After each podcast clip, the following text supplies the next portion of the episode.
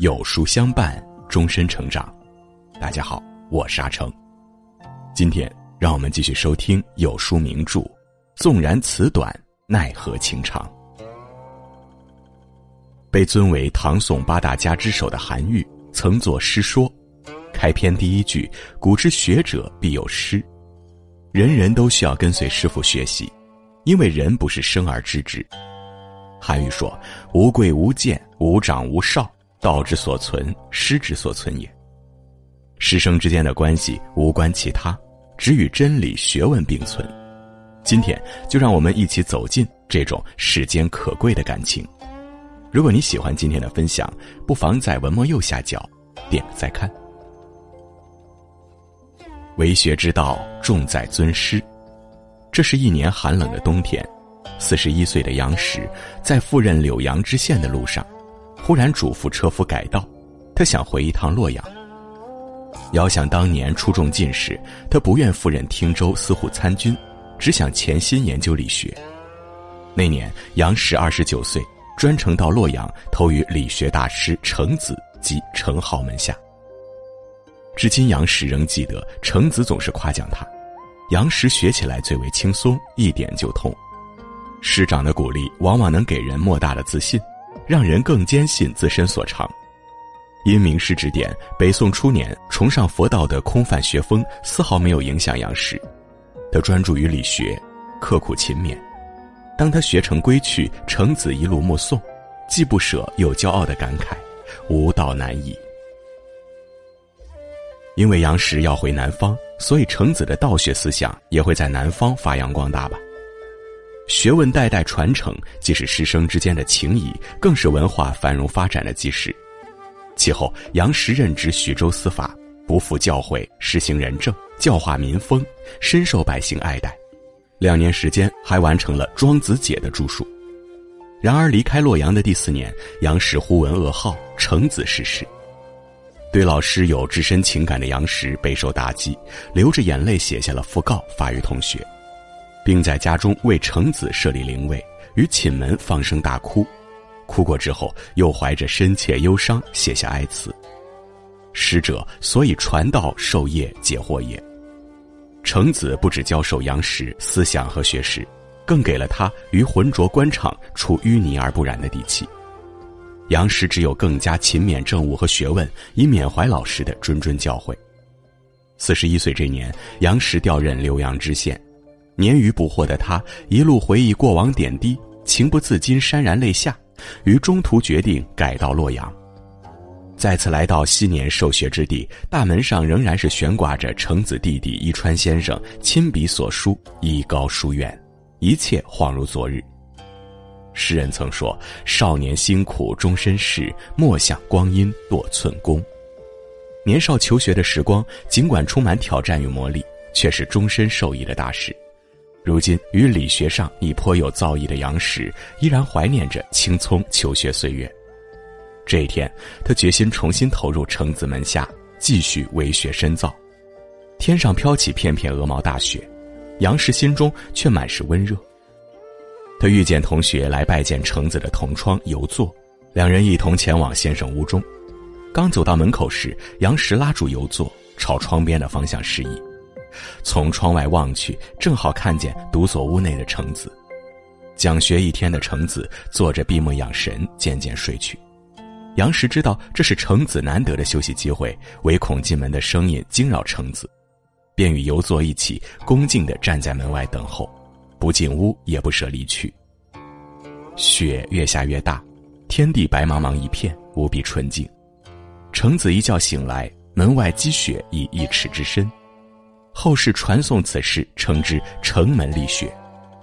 记载于《宋史》的这段往事，成为历史上尊师重道、恭敬求学的典范。潜心受教的杨时，也最终成为了上承二程、下启朱熹的一代大儒。后世学者有“无龟山则无朱子”之说，这里杨时号龟山，朱子指朱熹。尊敬师长，诚心求教。是学有所成、业有所获的前提。师徒之间贵在相知。朱熹曾赞誉杨时：“孔颜道脉，程子真规，先生之德，百世所失。杨时对孔颜道脉的传承，从他为儿孙立下的家规可见一斑。三菜饭蔬，不论脆干酸苦，只要是可以吃的，就不可有所嗜好。衣服鞋帽，无论布料精细，只要合身，就不许挑挑拣拣。所处房屋尽管简陋，只要还能居住，就应安居乐业，不要羡慕别人雕梁画栋。故山田园，先祖遗留。应该守其事业，不可增营地产，侵犯他人利益。杨时一生为官，廉洁奉公，生活简朴，面对朝廷割地求和，多有失望。晚年立辞工部侍郎之职，回到家乡著书立说。他终其一生，正是在努力达到孔颜之乐的境界。孔子曾经赞誉颜子说：“颜回多么贤明啊！一竹笼饭，一瓢冷水，住在简陋的地方。”别人忍受不了这份清贫，他依然安贫乐道，淡然处之，真了不起呀！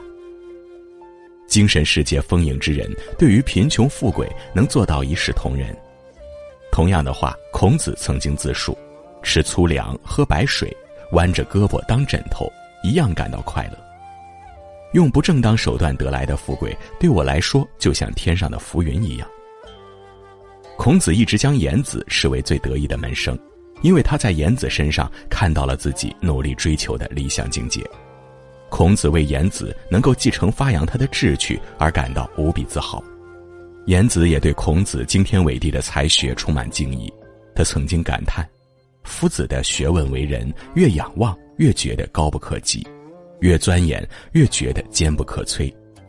两人之间名为师徒，实则亲若父子，互为知己，感情深厚。”所以，当颜子猝然离世，一向懂得节制情感的孔子第一次在众人面前失态，他痛哭出声：“哎呦，老天要我的命啊！老天要我的命啊！”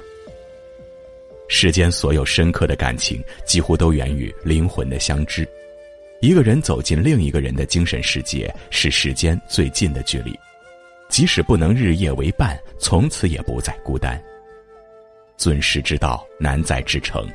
孔子有弟子三千，他把深刻的知己之情交给了颜子，而有一位弟子把自己至深的感情给予了尊敬的老师孔子。这个人就是子贡，名端木赐。他是孔子弟子中最善于经商的一位，位列弟子首富。时人见子贡非常富有，便很看重他的成就。有一回，鲁国大夫叔孙武叔在上朝的时候说：“子贡比仲尼更强。”鲁国另一位大夫子服景伯将他的话转告子贡，子贡听了不是滋味。他说：“就用城墙做比喻吧，我家的围墙其尖高，从墙外可以看到屋里的美好。我老师的墙几仞高，找不到大门走进去，就看不见宗庙的雄美，屋舍的华丽。能够找到大门的人或许太少，所以叔孙武叔那样说，不也是很自然的吗？”子贡又对叔孙武叔说。不要这样了，我老师不可以诋毁。别人贤能，好比丘陵，可以逾越；我老师他如日月，无法逾越。一个人即使想自绝于日月，但对于日月有什么伤害呢？只是表现出他不自量力罢了。千金难得，良师难求。世人眼中的贫富之别，从来不能影响弟子对老师的万千尊敬。在子贡心中，这位有教无类的教师，以一己之力孤独地抗衡礼乐崩坏的现实社会，周游列国，受尽屈辱，却仍然坚持构建伟大的精神传统，就如日月之辉，光芒万丈，照耀世间，千古不朽。鲁哀公十六年（公元前四七九年）四月，孔子病重，子贡日夜兼程，匆忙从外地赶回。孔子拄着拐杖站在门口，看见子贡说：“次，你为什么来的这样迟啊？”七日之后，孔子辞世，三千弟子为其守丧三年，相绝而去。唯有子贡结庐墓旁，三年之后又再守丧三年，整整六年独守，不负师徒情深。后来一世行人，尽显尊师之诚。子贡被后世尊为儒商始祖，他留下“君子爱财，取之有道”的端木遗风，正源于孔子的教诲。世界纷繁复杂，在师长前辈“春蚕到死丝方尽”的节己奉献下，我们才学会拨开迷雾，发现人生之理。一颗恭敬诚挚之心是立身之本，成才之基。冰寒于水，而水为止；青出于蓝，而胜于蓝。每个人的成长背后，都有无数师长的殷切付出。自然界的动物尚有乌鸦反哺、羔羊跪乳的拳拳报答之情，何况世人？人生在世，当饮水思源，承恩不忘。